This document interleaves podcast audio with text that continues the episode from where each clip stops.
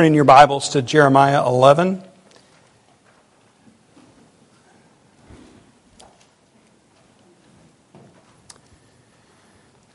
Jeremiah chapter 11, beginning in verse 1.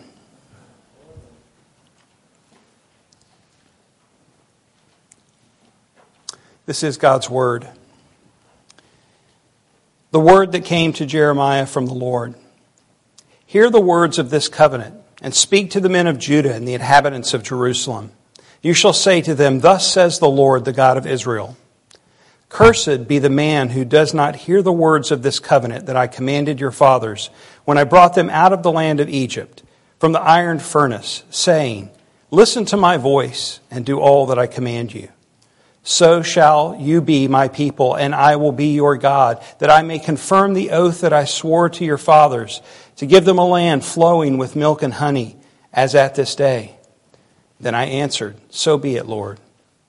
And the Lord said to me, Proclaim all these words in the cities of Judah and in the streets of Jerusalem. Hear the words of this covenant and do them. For I solemnly warned your fathers when I brought them up out of the land of Egypt, warning them persistently, even to this day, saying, Obey my voice. Yet they did not obey or incline their ear, but everyone walked in the stubbornness of his evil heart. Therefore I brought upon them all the words of this covenant which I commanded them to do, but they did not. Again, the Lord said to me, A conspiracy exists among the men of Judah and the inhabitants of Jerusalem. They have turned back to the iniquities of their forefathers who refused to hear my words. They have gone after other gods to serve them. The house of Israel and the house of Judah have broken my covenant that I made with their fathers. Therefore, thus says the Lord Behold, I am bringing disaster upon them that they cannot escape. Though they cry to me, I will not listen to them. Then the cities of Judah and the inhabitants of Jerusalem will go and cry to the gods to whom they make offerings, but they cannot save them in the time of their trouble. For your gods have become as many as your cities, O Judah, and as many as the streets of Jerusalem are the altars you have set up to shame, altars to make offerings to Baal. Therefore, do not pray for this people or lift up a cry or prayer on their behalf, for I will not listen when they call to me in the time of trouble. What right has my beloved in my house when she has done many vile deeds? Can even sacrificial flesh avert your doom? Can you then exult? The Lord once called you a green olive tree, beautiful with good fruit. But with the roar of a great tempest, he will set it to fire, and its branches will be consumed. The Lord of hosts, who planted you, has decreed disaster against you because of the evil that the house of Israel and the house of Judah have done, provoking me to anger by making offerings to Baal. Let's pray. Father, we commit this time now to you, knowing that we need to hear your word. We need to hear you speak. Lord, do this work that only you can do in our hearts. Cause our ears to hear. And Lord, cause our hearts to be changed. You do this for your glory? We pray in Jesus' name. Amen. Please be seated. Well, chapter 11 begins the second major section in Jeremiah. And you can see that the shift is to the focus in on the covenant. If you didn't read Jeremiah before you came today, you probably picked up something like that just from our order of worship. There are a few things in there about the covenant. And I'm always struck by the fact of how the Lord providentially works through the planning and the working of all of these things. There are some things that I read through and I see them. Minda does a tremendous job in laying out the order of worship. But there's some things that it's not until we're here in worship that they really strike me like, that's perfect. That was, yeah, that's exactly what needs to, it just dovetails right in to what we're considering today. So this section is going to focus on the covenant. But we're taking a smaller section to make sure that we have this foundation right, because I think this is really important for our understanding not only of Jeremiah, uh, but really all of Scripture, that we really get what the covenant is about. Because we use that word and, and so forth, but you may think, uh, could I define it? If somebody asked me a trivia question, could I outline it? Could I explain it? And maybe you can't. So I want to take time today to consider the importance of the covenant. Now, in this section, uh, you may have heard of the Confessions of Jeremiah, kind of like the Confessions of Augustine or, or whatever, and that's in this section. We're going to get to that, not today. Uh, but as we will see, these are more protests. It seems as Jeremiah is a little more vocal in this, uh, in this section. And for this and other reasons, most believe that this is at a later time in the ministry of Jeremiah. So we're, uh, I believe we're fast forwarding some. We'll talk about that uh, in a little bit. But before we get to the protests, I want to look at the foundation of covenant and the importance of this. To be reformed is to be covenantal, which is why you, you may know that you, you, people will say that I'm reformed and covenantal. And people that typically use both words together, they're doing that to distinguish themselves from those who might just see themselves as reformed only in their soteriology. That is, only in the doctrines of grace, their understanding of salvation, that God is sovereign in salvation.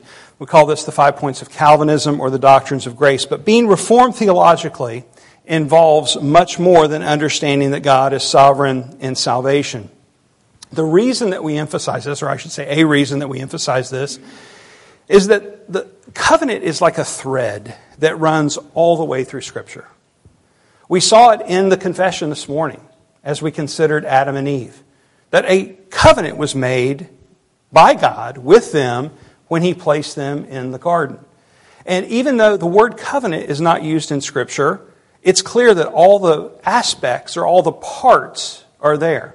You only have to look and see that it's clearly a covenantal relationship. And then we've, we've looked at Genesis, right? For those who were with us back then, we've looked at Revelation. Uh, and we see the covenant there that God consummates, finishes, He completes what He starts as we looked to the end.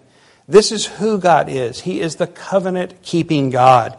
And covenant is how He relates to His people. I mentioned our study in Genesis, and I know we've already read it in the, in the confession, but we have to start there. This was the covenant of works. And again, although the language, the word covenant is not used there, we see all of the aspects of this. God places them in the garden. God is the establisher of the covenant. God gives them instruction. He gives them one prohibition. That's what we read about this morning. The one thing he said not to do, they broke that. But there was other instruction as well. They were to be fruitful and multiply. They were to tend to the garden. And there was implied in this the language of covenant. I will be your God. You will be my people. And had they not sinned, it would have been perfect, wouldn't it? It would have re- remained that way. He walked with them in that covenantal relationship every evening. All the aspects of covenant are there. But of course, we know that they broke that one prohibition. God's plan of redemption was already in place. It wasn't that God looked down and said, Oh, oh no, what have they done? What am I going to do now? They broke it. No. His plan was established before the foundation of the world. The triune God put into place a plan of redemption before time and space were ever created. And in this plan of redemption is this covenant of grace that begins to be revealed here in the garden. God says to, He speaks to Adam, He speaks to Eve, and then He speaks to the serpent in front of Adam and Eve, and He says this I will put enmity, enmity between you and the woman, and between your offspring and her offspring. He shall bruise your head, and you shall bruise his heel. Could they have imagined what that would have looked like? And yet, we who are on the other side of the cross know exactly what that's pointing to, what exactly that's describing. That indeed, Satan did bruise the heel of the Messiah, and yet the Messiah crushed his head in his victory on the cross and resurrection from the dead.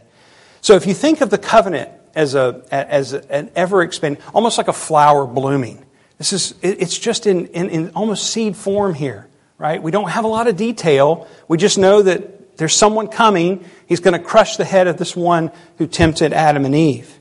With the Noahic covenant, it blooms a little bit more. What was the promise of the Noahic covenant? That God would never, what? judge the world in, uh, in a flood again. He would never destroy nature and creation. Why is that important? Why? Because the promised one would come born of a woman as a man. He would send the Redeemer in creation.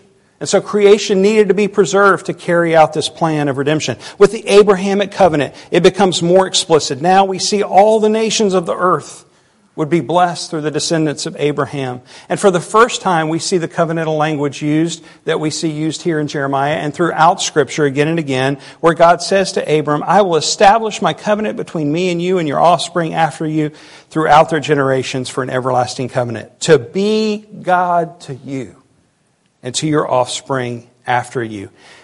We're so comfortable with this language that we don't realize how crazy that is. I mean, every other God you go and worship, you have to appease them. But here, the God who made all things, who is holy, says to Abraham to be God to you. And implied by that, of course, is, and you will be my people. And this is again the language that we see. It's used in verse 4 of our passage today. This covenantal relationship language. I will be your God, you will be my people. In the Mosaic covenant at Sinai, the covenant of grace is codified with the giving of the law. Through it, God reveals his character to his people. He shows them who he is through the moral law and the giving of the law. And he shows them that they cannot save themselves. They can't keep it. They need to look to him to save them.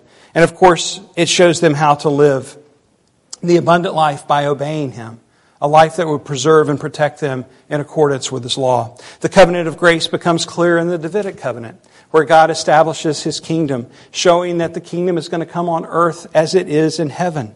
Despite all of the effects of sin and death, a kingdom is coming, and there would be one who would arrive who would rule on the throne of David forever. And then finally, finally, the flower blooms all the way in the coming of Jesus the Messiah. He establishes the new covenant through his death and resurrection, the covenant that Jeremiah would later prophesy about in Jeremiah 31. And we see from that passage in Jeremiah 31, one that many of us are familiar with, we won't take time to look at it today, and from other passages in Scripture, that this plan of redemption was no plan B. Again, it wasn't God saying, you know, what am I going to do now? This was a plan that was put in place before the foundation of the world. All along, the plan through redemptive history that is being unfolded and being expanded and being revealed is the plan that God had in place from the beginning to redeem a people for himself. Now, we could spend a whole sermon or series of sermons as to why God did it this way. But I think one of the best explanations is found in Ephesians 1. I won't read the whole section here. I just want to read it in abbreviated form. But listen says in Ephesians 1 that God chose us in Him before the foundations of the world. In love, He predestined us for adoption. Through Jesus Christ, according to the purpose of His will, to the praise of His glorious grace. This is all the answers right here. According to His will, for the praise of His glorious grace. In Him we have redemption through His blood, the forgiveness of our trespasses and sins. It's explained what it's going to look like according to the riches of his grace, there that is again, which he lavished upon us in all wisdom and insight, making known to us the mystery of his will, according to his purpose, which he set forth in Christ as a plan for the fullness of time to unite all things to him, things in heaven and things on earth. His plan all along was to make for himself a people saved from sin and death to the praise of his glorious grace to put the glory of His grace on display. Note that there is a mystery of His will. We can't understand it all. We can't comprehend it all. There is mystery left in the gospel that we can't explain. Yet it is done according to the purpose of His will. There are no mistakes. There are no surprises for God. And yet the plan was for the fullness of time. In other words, it's going to unroll. There's a reason and there is purpose in every breath that we breathe. His law, written on tablets of stone, is now written on our hearts, and our sins are forgiven by the redemption of His blood. He will unite all things in Christ, things in heaven and things on earth, so that His prayer that He taught us to pray will finally be answered in Christ. Your will be done on earth as it is in heaven. We are people of the covenant, redeemed and made His own as sons and daughters. He did this. He established the covenant. He accomplished it. He accomplished our redemption. And He secures it. He will finish what He has, he has begun, a plan for the fullness of time. So this puts all the glory on God. All the glory on God. Why were we created? To glorify God and to enjoy Him forever. This puts, our salvation puts all the glory on Him. Now we look at the covenant of grace from the other side of the cross. Right? We understand way more, of course, than Adam and Eve did when they heard, crush your head, bruise his heel. Way more than Moses understood or David understood. Certainly more than the people in Jeremiah's time could understand. Why? Because we're on the other side of the cross. But this is the same covenant that is being spoken of to the people of Judah here. And the covenantal foundation that he is expressing here is the reason God would discipline his people. Just as he had done with the northern kingdom, who had already been carried off into exile because of their waywardness. If you come at Jeremiah and miss the covenant, then you will be tempted to think that God is vengeful and full of spite. Why would God be so harsh? Why would his people, why would he call in this invading army? Why would God say to his people, don't pray, I won't listen? I mean, this, this sounds vengeful and full of spite unless you understand that this is the language of a covenant father.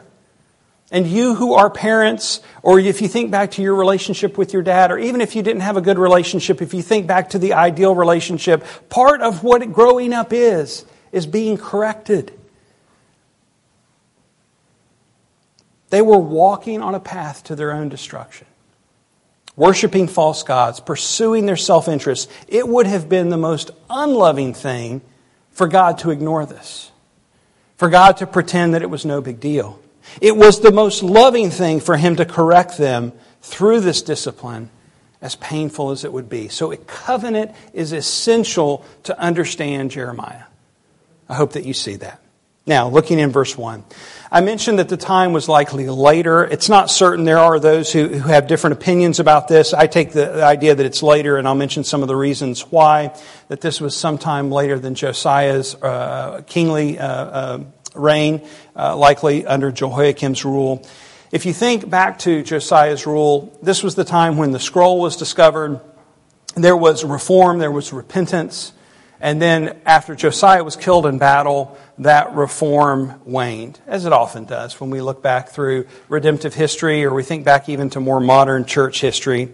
Uh, part of the reason for this later date is because the scroll that was discovered was likely either the book of Deuteronomy or possibly the Pentateuch, which is the first five books of the Bible, which would have included Deuteronomy. There's a lot of Deuteronomic language in this passage, actually, throughout the book of Jeremiah. So the people of God were familiar with it. It had been rediscovered. They had been retaught it. It had been re-expounded and re-exposited so that they knew what it said. And yet, just like their forefathers before them, they had once again rejected it. We see the language of Deuteronomy in verse 3 Cursed is the man who does not hear the words of this covenant. We don't have time to look at it, but in Deuteronomy 27, we see this language repeated again and again throughout each verse. And at the end of each statement, that if you don't keep this law, if you don't obey me, then there are curses. That's the whole nature of the covenant. The people would respond, Amen, which is, so be it. And you see, Jeremiah speaks for the people here, and depending on what translation you have in verse 5, he adds the word amen or so be it, again, depending on your translation, but that's the meaning of the word amen. And so he's, in a sense, representing the people, but he's using this language from Deuteronomy. When God established his covenant, he gave guidance to his people that they might know how to live. And as a good gift received from him, they responded with covenantal affirmation so be it. Amen. We'll do it. We agree. That's in essence what was being expressed here. Not only is the language similar to Deuteronomy, but we see the redemption of God's people from the fiery furnace, out of Egypt, out of slavery. This is echoed again as proof of God's love for them. He says, in essence, don't doubt my love and goodness toward you. I'm the one who rescued you out of the fiery furnace. Remember what I've done. Don't doubt it. Not only was the rescue proof, but he had brought them from slavery into a land flowing with milk and honey. Right? They're on the other side of that promise. They're in the land. They're enjoying the land. That is His goodness lavished upon them in tangible ways. They're in enjoying that at this moment that Jeremiah is speaking to them. The promised land was not a far off hope. It was a reality to them while they were hearing these words. And yet they had rejected God's covenant and were walking in disobedience. We know that the promised land was just a symbol. It was literal. There was literally a land they went, it was abundant. But what is it today? A land contested, a land that you go and you say, How, how is this flowing with milk and honey? If you've ever been to Israel, it doesn't look like a land flowing with milk and honey. Um, yeah, that's because there's a real promised land coming. A promised land that the promised land is pointing to. There waits for every believer all of us, a land where there's no more tears, no more suffering, a land of perfect fulfillment, what we call heaven. But the Peter, people of Judah, they couldn't see this. They couldn't see it. They were sitting in the literal promised land. Does this show you how blind sin makes us, how delusional sin makes us? That we can be sitting in the fruit of the promise, rescued out of slavery in the promised land, and still missing it. It makes me think of what are all the things that I'm blind to? What are all the things that I'm lost to? So in verse 6, we hear the Lord's command to Jeremiah to proclaim the message of the covenant again. In other words, this is what we see in Scripture over again. The language of the covenant, the message of the covenant, the word of the covenant, God's word expressed over and over and over again to his people. And this is what he does here again. The covenant is relational. By definition, that's what it is. I have saved you in love, so you should obey me in love. Walk with me in love. I will be your God. You will be my people. One of the beauties of covenant theology is its simplicity and its continuity. We don't have to come up with different system for different times. We see it continually the same all throughout Scripture. One God, one people of God, one way of salvation. The people of God in the Old Testament were not saved by their obedience. Sometimes you hear that, like that was the old way and now Jesus has come and this is the new way. No, salvation has always been by, by faith alone, right? Or through faith alone, by grace alone. It's always, you know, Abraham lived and, and, and, and trusted God and he, he declared him righteous. Right? It's always been by faith. This hasn't changed. But faith is active.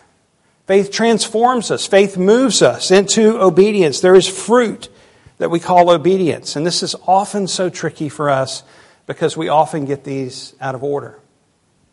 I see this happening if not on a daily basis, when I read articles about things that are happening in the church around the world, including in our own denomination, if not daily, weekly, I mean, this is happening all the time where we get these things out of order. And not to paint a broad, uh, too broad of a brush, but I, I do this in my own life where I get this out of order. I turn God's law into gospel. God's law is not the gospel. As we read in Galatians 3 this morning, the law cannot save. The gospel and the law are different. The gospel is not love your neighbor. Do unto others as you would have them do unto you. The gospel is not love the Lord your God with all your heart, soul, mind, and strength, and your neighbor as yourself. The gospel is not do justly, love mercy, and walk humbly with your God. What are those things? They're the law. They're a summation of the law. The gospel is this God saves sinners. Period. It's good news. Because the law, as beautiful and good as it is, cannot save us because we can't keep it.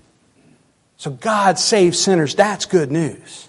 And that's what the gospel is. By faith in Christ alone, we're brought from death into life and new birth, delivered from sin and death.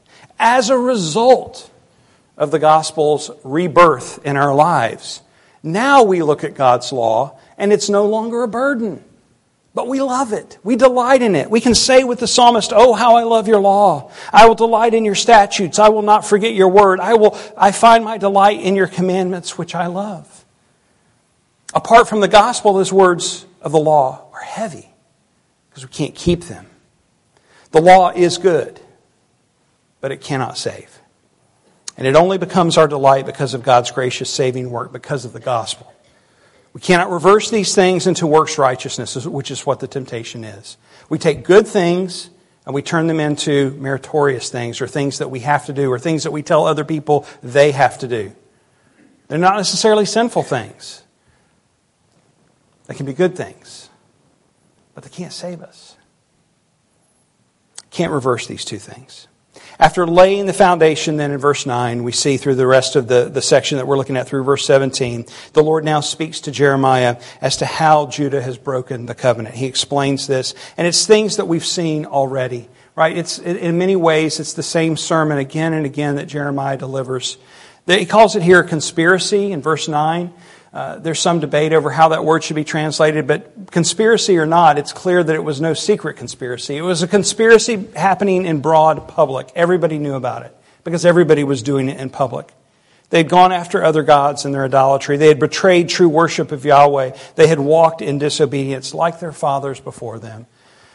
And again, we can look in not only scripture and history recorded there, but we can look through church history and see this pattern We can look in our own lives and see the, the temptation to get off track again and again and again. It's what we do. If we do not pursue the covenantal relationship with, with our God, we digress. This is one of the, again, it's a tricky thing because we can so easily turn this into some kind of works righteousness. But the covenant doesn't mean we just let go and let God. I hope you don't hear that. Just because God has done it and He accomplishes it doesn't mean that we don't work and labor and strive and fight for faith. We're not fighting for meritorious works. We're fighting to trust Christ. We're laboring and striving to live unto Him in faith. Again, we can't get these things out of order. Because of their disobedience, the promised curses of the broken covenant are now coming in the form of judgment. We read in verse 11, therefore. Therefore always explains, I was reminded this uh, uh, last week that one of the basics of hermeneutics. What's the therefore, therefore? Whenever you see that in Scripture, right, you're, you've just been given an explanation. Therefore, this is why this is going to happen. And so, because of what he's just explained, in, that he established the covenant, now they've broken it. Therefore, this will happen.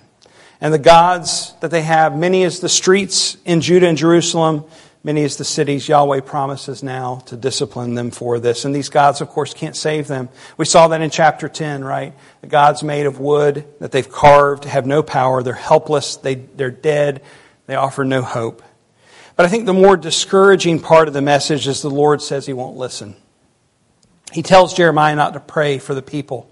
This is the second time that we've seen this exhortation given, and it implies that this was part of Jeremiah's ministry as a prophet, that he prayed for the people. But God tells him here not to because he won't listen. Now, again, I'll say if you miss the framework of the covenant, you will read this and think that God is mean spirited and vindictive. Why wouldn't he listen? Why would he not be willing to hear them? But if you understand the covenant, based on God's eternal love, then you can grasp why He would take this step. And if you're a parent, and even if you're not a parent, if you're an aunt or an uncle, or if you've ever worked with kids or helped kids or spoken to kids, you can understand this. That there are times where you just have to say, enough, stop, we're not talking. Go time out, you know, it could be the temper tantrum. It could be the rebellious phase in the teenage years. It could be the argument that's not getting anywhere. But there's a time where you just say, hold on. No, we need to, you know. And this, in essence, is what God is doing. Not mean spirited, not vindictive, but as a loving heavenly Father. He's telling them, no, I'm not going to listen. He's demonstrating that He is the one that established the covenant, not because of who they were not because they were good and now they're bad, so he's, I'm not going to be nice to you anymore. This is not how God works. He reminds them uh, through, through this proclamation of the covenant why he even chose them in the first place. It was not because you were more in number than any other people that the Lord set his love on you and chose you, for you were the fewest of all peoples. But it is because the Lord loves you and is keeping the oath that he swore to your fathers that the Lord has brought you out with a mighty hand and redeemed you from the house of slavery. Deuteronomy 7, verse 7. This is why God functions as a loving Heavenly Father. It's because it's who He is. In love, He chose them out of all peoples, and in love, He has chosen us. He establishes people like a fertile olive tree, He calls them, verse 16. One that had produced beautiful fruit, I think alluding probably to the time of Reformation of Josiah. It, it, it wasn't like it had never bloomed or produced fruit. It had. There were periods of time where there was obedience, but now, now the tree is barren. The fruit has fallen off, the leaves are gone, and God's going to send in the Babylonians like lightning. And like lightning, they're going to strike the tree, and the tree is going to burn. And that is his discipline.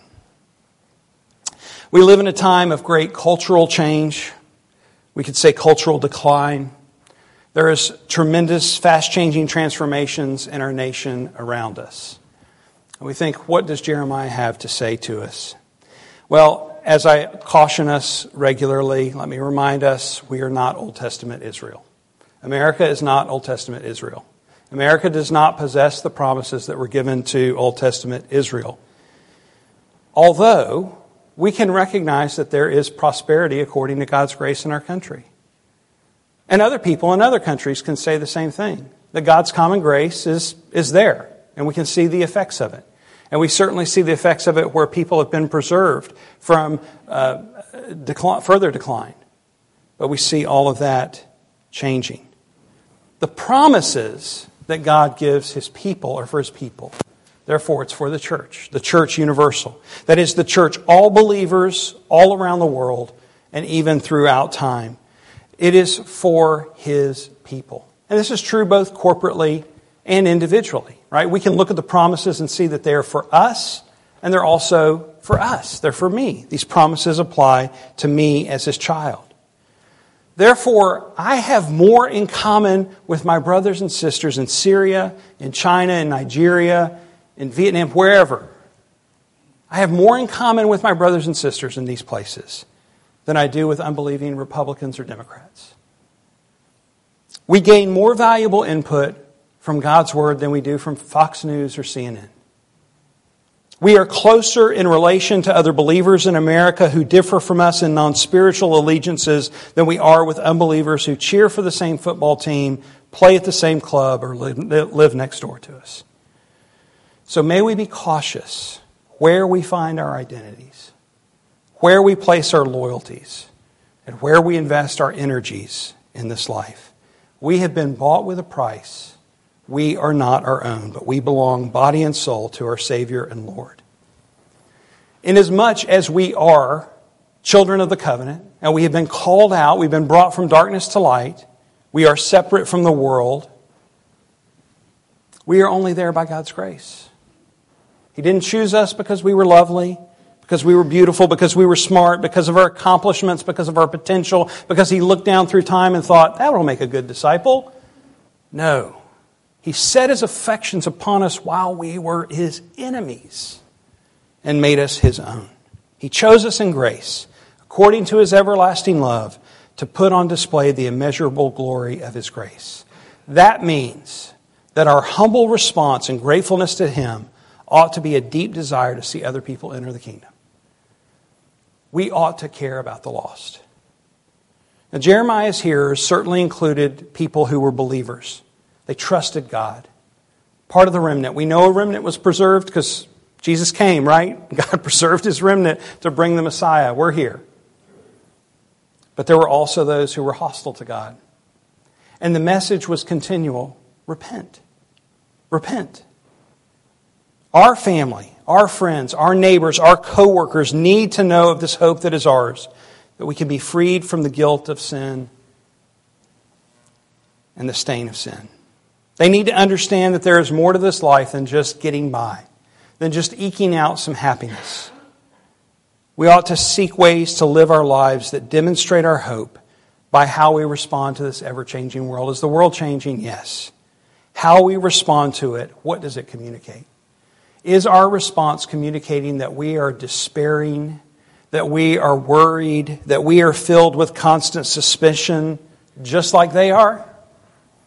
Or are we a people of discernment? Yes, but who still have hope and joy that transcends our circumstances? Do we have hope and joy that transcends our circumstances? What about what happens tomorrow? Something's going to happen tomorrow. I mean, it's every day we turn on the news and something's happened and we feel like the world is falling apart. How do we respond? I do believe serious changes are happening, and this will create increasing difficulties for Christians to live out their faith. Faith is no longer seen as positive or even neutral. There is clearly growing hostility being shown in our culture. So we need to remember the words of Jesus Behold, I'm sending you out as sheep in the midst of wolves, so be wise as serpents and innocent as doves. There's one of those verses Wise as serpents, innocent as doves. What is that? what is that? It's this proverbial saying, and you, as you go through life, you may grasp it more and more, but what does it look like? What does it look like? None of us are perfectly wise. None of us are certainly perfectly innocent. But Jesus is. He is the spotless Lamb of God who takes away the sin of the world. He is our wisdom as the Word made flesh. I can't tell you what's coming tomorrow, and please don't hear me saying the sky is falling like Chicken Little But also, like Bobby McFerrin, don't hear me saying, don't worry, be happy. Okay? There is reason to be concerned. But instead, what I'm saying is we're to walk in discernment and grace by knowing and trusting the Good Shepherd. We have a Good Shepherd, a covenant installing, covenant keeping, covenant fulfilling Good Shepherd. Listen to him speak in Scripture and love his law by meditating on it. Speak to him in prayer, casting all your cares upon him with sure confidence that he cares for you. Walk with him in faith, putting one foot in front of the other instead of cowering in supposed safety. I'd like to say that one again. Walk with him in faith, putting one foot in front of the other instead of cowering in supposed safety. We all want to be superstars in the faith. Maybe we all don't. A lot of people do. I'm convinced more and more that faithful plodding is where it's at. Put one foot in front of the other. What's God given you today? Where is, what's He given you to steward? Do it well. Put one foot in front of the other. Trust Him. Faithfully plod along. Look to Him. Look to the Good Shepherd in hope, knowing that He finished the work on the cross and He's promised to return. And hold on to Him. When you're distressed and hurting, when you have questions without answers, when you feel like you're sinking, hold on to Jesus. If you don't hear anything else I say today, hear this. Hold on to Jesus because he's holding on to you. Hold on to him because he's holding on to you. He established the covenant. He fulfilled the covenant. He keeps the covenant secure and he will bring it to its fruition. If you are trusting in Christ, then he is your God and you are his child. And in the end, all will be well. Let's pray. Father, would you, uh, would you help us to, to see this, that you've got us, that you established the covenant and you have made us your own, and that you hold us, that we are yours. Would you allow the fruit of that trust and belief and hope and assurance flesh itself out in obedience, living lives pleasing unto you, living lives that show others the hope that is within us, living lives full of a, a, a future and a hope, filled with joy, instead of just like everybody else. Lord, our temptation is to think that we have to make the covenant complete, that we have to do our part, that we have to cling to you would you help us to see that our clinging to you is only because you've got us in the palm of your hand and that nothing and no one can pluck us from your hand? Help us to grasp that. Lord, I pray that if there are unbelievers that are hearing this message today, that they would long and desire to be in covenant relationship with God, having their sins washed away and forgiven, knowing an everlasting love that will never end, that can't be broken, knowing a loving Heavenly Father who will never let go and never allow anything in heaven or in earth to separate them from Him. Lord, would you draw people to yourself? As we go from here today, Lord, would you strengthen us in our faith to know that you are covenant keeping God? And in the end, all will be well. We pray in Jesus' name. Amen.